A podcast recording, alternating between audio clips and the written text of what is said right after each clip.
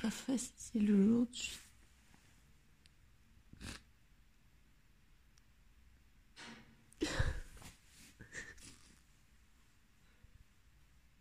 J'arrive plus à m'arrêter de pleurer.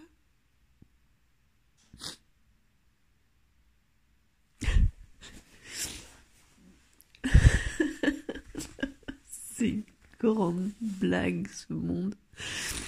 Je comprends pas, je comprends rien. J'avais mal au genou, alors j'ai décidé d'arrêter de marcher euh, assez tôt, vers 4 heures. Et je suis arrivée dans une toute petite ville qui s'appelle Belorado. Et je trouvais tellement joli, tellement charmant. Et surtout, euh,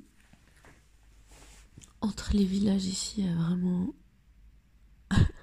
du néant. Et donc, euh, paraissait pas impossible. J'étais assez optimiste. J'ai vu qu'il y avait une, une auberge paroissiale comme celle dans laquelle j'ai dormi hier soir. J'arrive pas à m'arrêter de pleurer.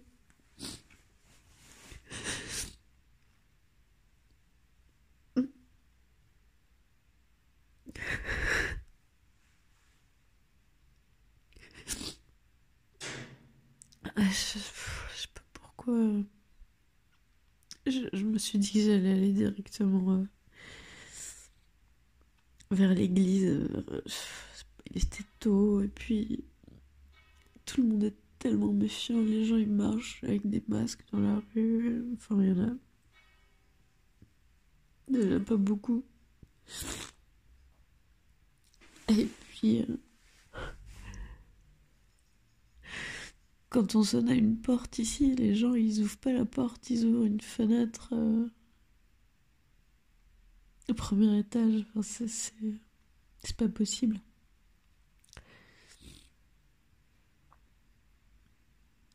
On peut pas se regarder dans les yeux, on peut pas, on peut pas communiquer vraiment. C'est c'est trop, c'est trop loin. On peut pas se mettre sur la même fréquence, se mettre en empathie. Bref, tout, toute vieille dame dans la rue qui m'a dit, euh, qui m'a indiqué la, la paroisse. Et donc je suis allée vers la paroisse et j'ai frappé à la porte. J'ai fini par ouvrir la porte. Elle était ouverte, il n'y avait personne. C'était une sorte de salle d'attente. Et j'ai frappé la porte d'à côté. Il m'a dit. Il m'a dit qu'il avait rien à voir avec eux. Je suis revenue vers un bar où j'étais passée, où il y avait trois femmes qui avaient l'air d'avoir déjà beaucoup trop bu. Je repassais devant alors. Je suis allée, puis là il y avait cette femme qui m'a tenu un discours tellement tragique sur l'humanité. Euh, Il y a des gens qui ont l'art de vous foutre le moral en bas. Il faut les éviter ou alors il faut être vraiment prêt à les entendre. Et là, là elle me disait si t'as pas d'argent, tu peux tranquillement mourir sous un pont. Et c'était génial parce que ça lui traversait pas l'esprit à elle de me proposer un sofa. C'est toujours les autres qui avaient tort, qui étaient méfiants et qui étaient méchants et qui vous laissaient crever la gueule ouverte. En même temps, elle avait quelques verres d'alcool dans le nez. Et elle m'a dit euh, tout ce que je vois comme solution, c'est que tu ailles à la messe et puis que tu vois à la sortie s'il y a quelqu'un qui veut bien te, te loger. Et j'ai dit ok, je fais ça. Et je suis arrivée à l'église et j'ai demandé où était le curé. Décidément, le pauvre. je l'ai couru après. Je suis arrivée dans la sacristie. Il était en train de mettre son étole violette. Et je lui ai expliqué le truc. Il a fait trois pas de côté, il a fouillé sa poche, il est revenu avec 20 euros qui me tendaient. Et je dis non, c'est pas ça que je veux. J'ai fondu en larmes. Moi, je veux pas qu'on se débarrasse du problème. Je veux pas de l'argent, je veux de l'humanité.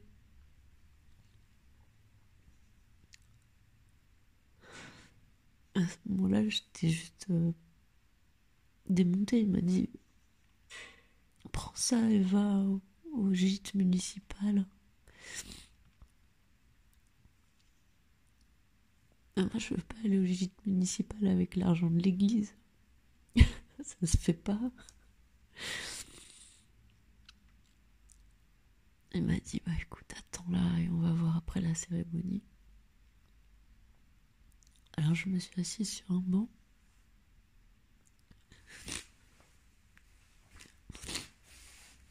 Et je pleurais, je pleurais, je pleurais. Puis euh, il y avait du monde étonnamment, il y avait, je pense, une vingtaine de personnes qui étaient assises là. Tous des retraités. Je me suis dit, bah, c'est cool, il y a du monde à la messe ici. Et puis, tout à coup, il y a des gens qui sont entrés avec un cercueil. Et en fait, c'était. Je sais pas si rire ou pleurer. C'était un enterrement. du tout une messe. Enfin, si c'était une messe pour un enterrement, moi j'étais là en larmes. Et euh, je me disais, bah voilà. T'es en train d'enterrer l'histoire optimiste de l'humanité. Parce qu'en fait, ça devient. Possible. C'est beaucoup trop dur. C'est. Euh, c'est presque sans espoir. Et je sais pas si. Si j'ai la force chaque jour de me confronter à ce. à ce problème. si j'ai la force chaque jour de, de me retrouver à ce point zéro je dois perdre tout espoir pour... Euh, qui c'est qui me disait ça? Je sais plus. Je crois que c'était... C'était Pauline à. La même qui me disait que pour croire dans les miracles, il fallait avoir la foi. Elle me disait,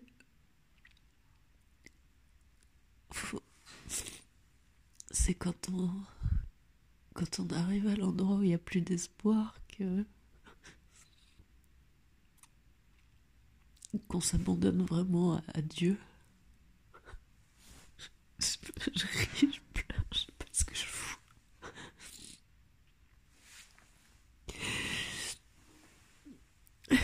Et là, j'en étais là. Et je me disais, là, je sais qu'il va se passer quelque chose de magique, mais je sais pas encore ce que c'est. Mais je sais que je suis arrivée au point où, où la route tourne. Le problème, c'est que la roue, elle est à l'envers, là, depuis que je marche en Espagne. Que tout est plus compliqué au niveau humain. Alors que l'Espagne est censée être... euh, Ça fait rêver l'Espagne à la base. En fait, l'Espagne, elle cache... elle cache des, gros traumas. J'ai l'impression que les gens sont traumatisés. Ils sont... Ils ont fermé leur cœur. Ils ont fermé leur tête. Ils ont fermé leur porte. Et, euh, et moi, je, suis juste là pour constater le désastre.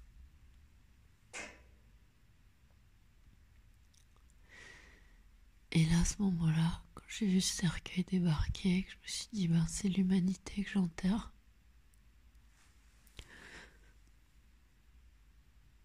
C'est la bonté de l'humanité qui qui est partie en fumée.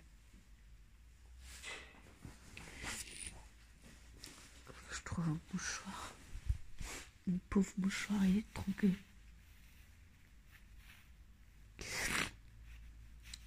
Ah là là. Je me suis dit que j'allais me faire envoyer de l'argent pour être comme tout le monde. Mais ça me brise le cœur. Pas d'être comme tout le monde, mais d'avoir besoin de ces petits bouts de papier pour, euh, pour survivre sur Terre.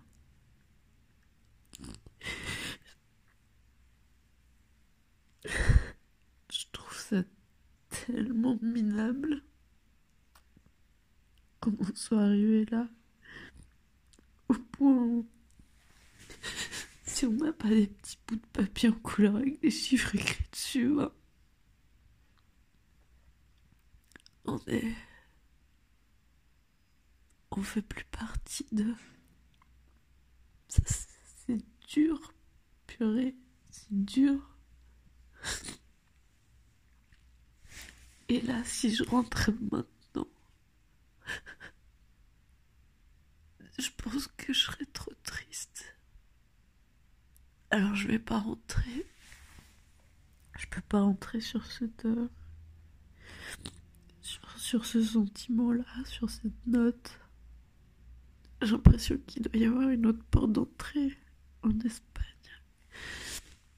Pour toucher les cœurs des gens, mais j'ai j'ai pas encore trouvé le. J'ai pas encore trouvé cette petite porte. Elle est bien cachée.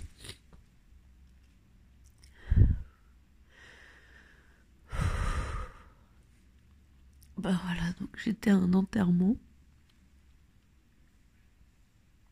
d'un certain Juan Ignacio.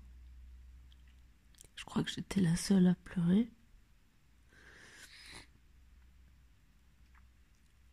Et à la fin de la messe, le prêtre est venu vers moi. Et il m'a dit Et si je viens avec toi au gîte municipal et que c'est moi qui paye Je ai dit que c'était pas ça que je cherchais.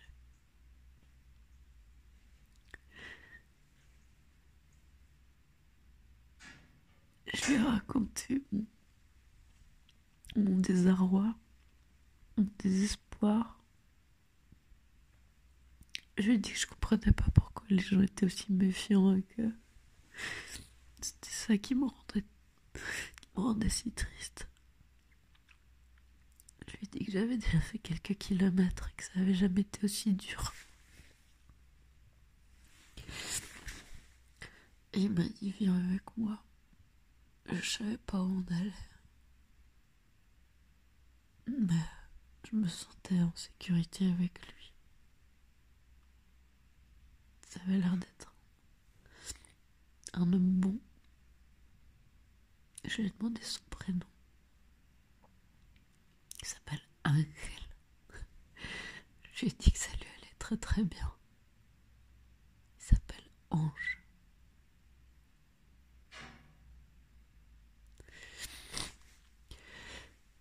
Et il m'a, ramené là où, où j'avais toqué à la porte et où personne m'avait ouvert. C'est là qu'il habite. Et il m'a amené tout en haut.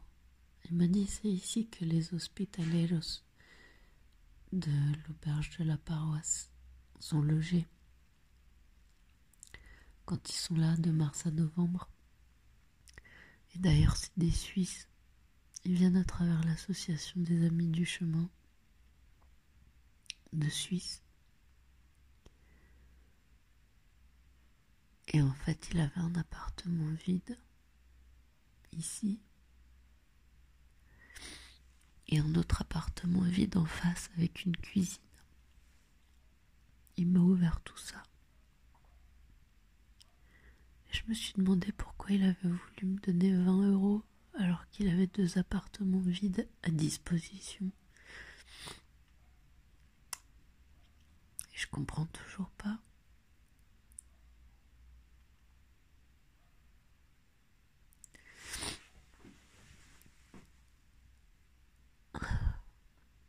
J'essaye de pas paniquer en pensant à demain et après-demain. C'est pur et c'est dur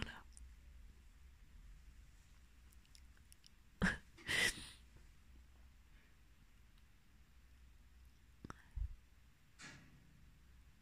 Je suis dans un appartement au chaud, toute seule. Il m'a même invité à aller au restaurant ce soir. Je vais aller à la messe à 7 heures. Je lui dois au moins ça. Et puis là, un, un copain, un autre prêtre. Copain, celui avec qui on partage le pain, qui habite en bas, qui m'a présenté un jeune Colombien avec le petit col blanc.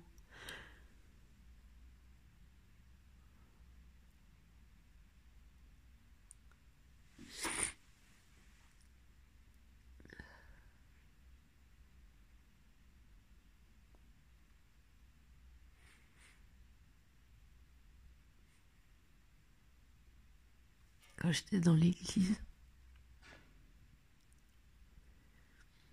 et que je me demandais si je, pouvais continuer.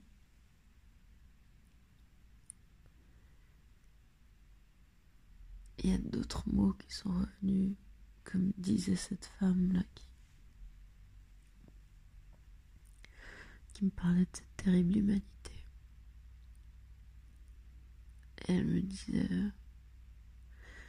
peux mourir sous un pont tranquillement, ou alors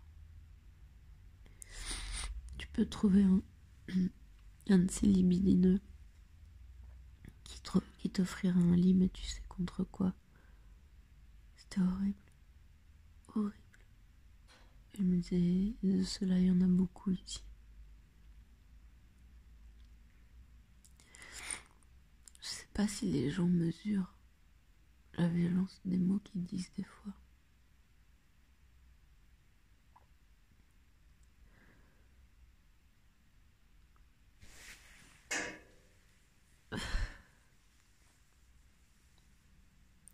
J'ai repensé à ce monsieur d'hier, le voisin là qui est sorti et qui m'a effectivement fait une proposition un peu chelou comme ça.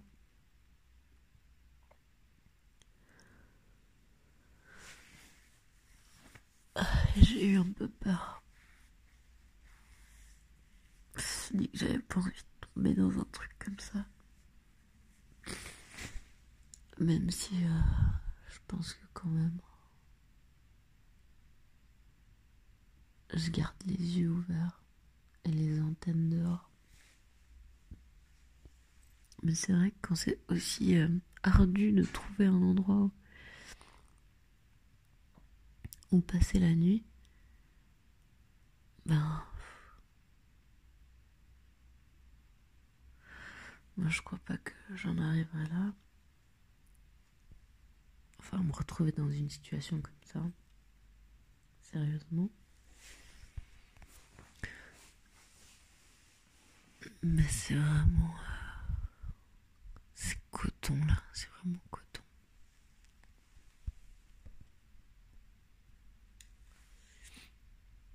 préparais pour aller à la messe. Mettre sur mon 31.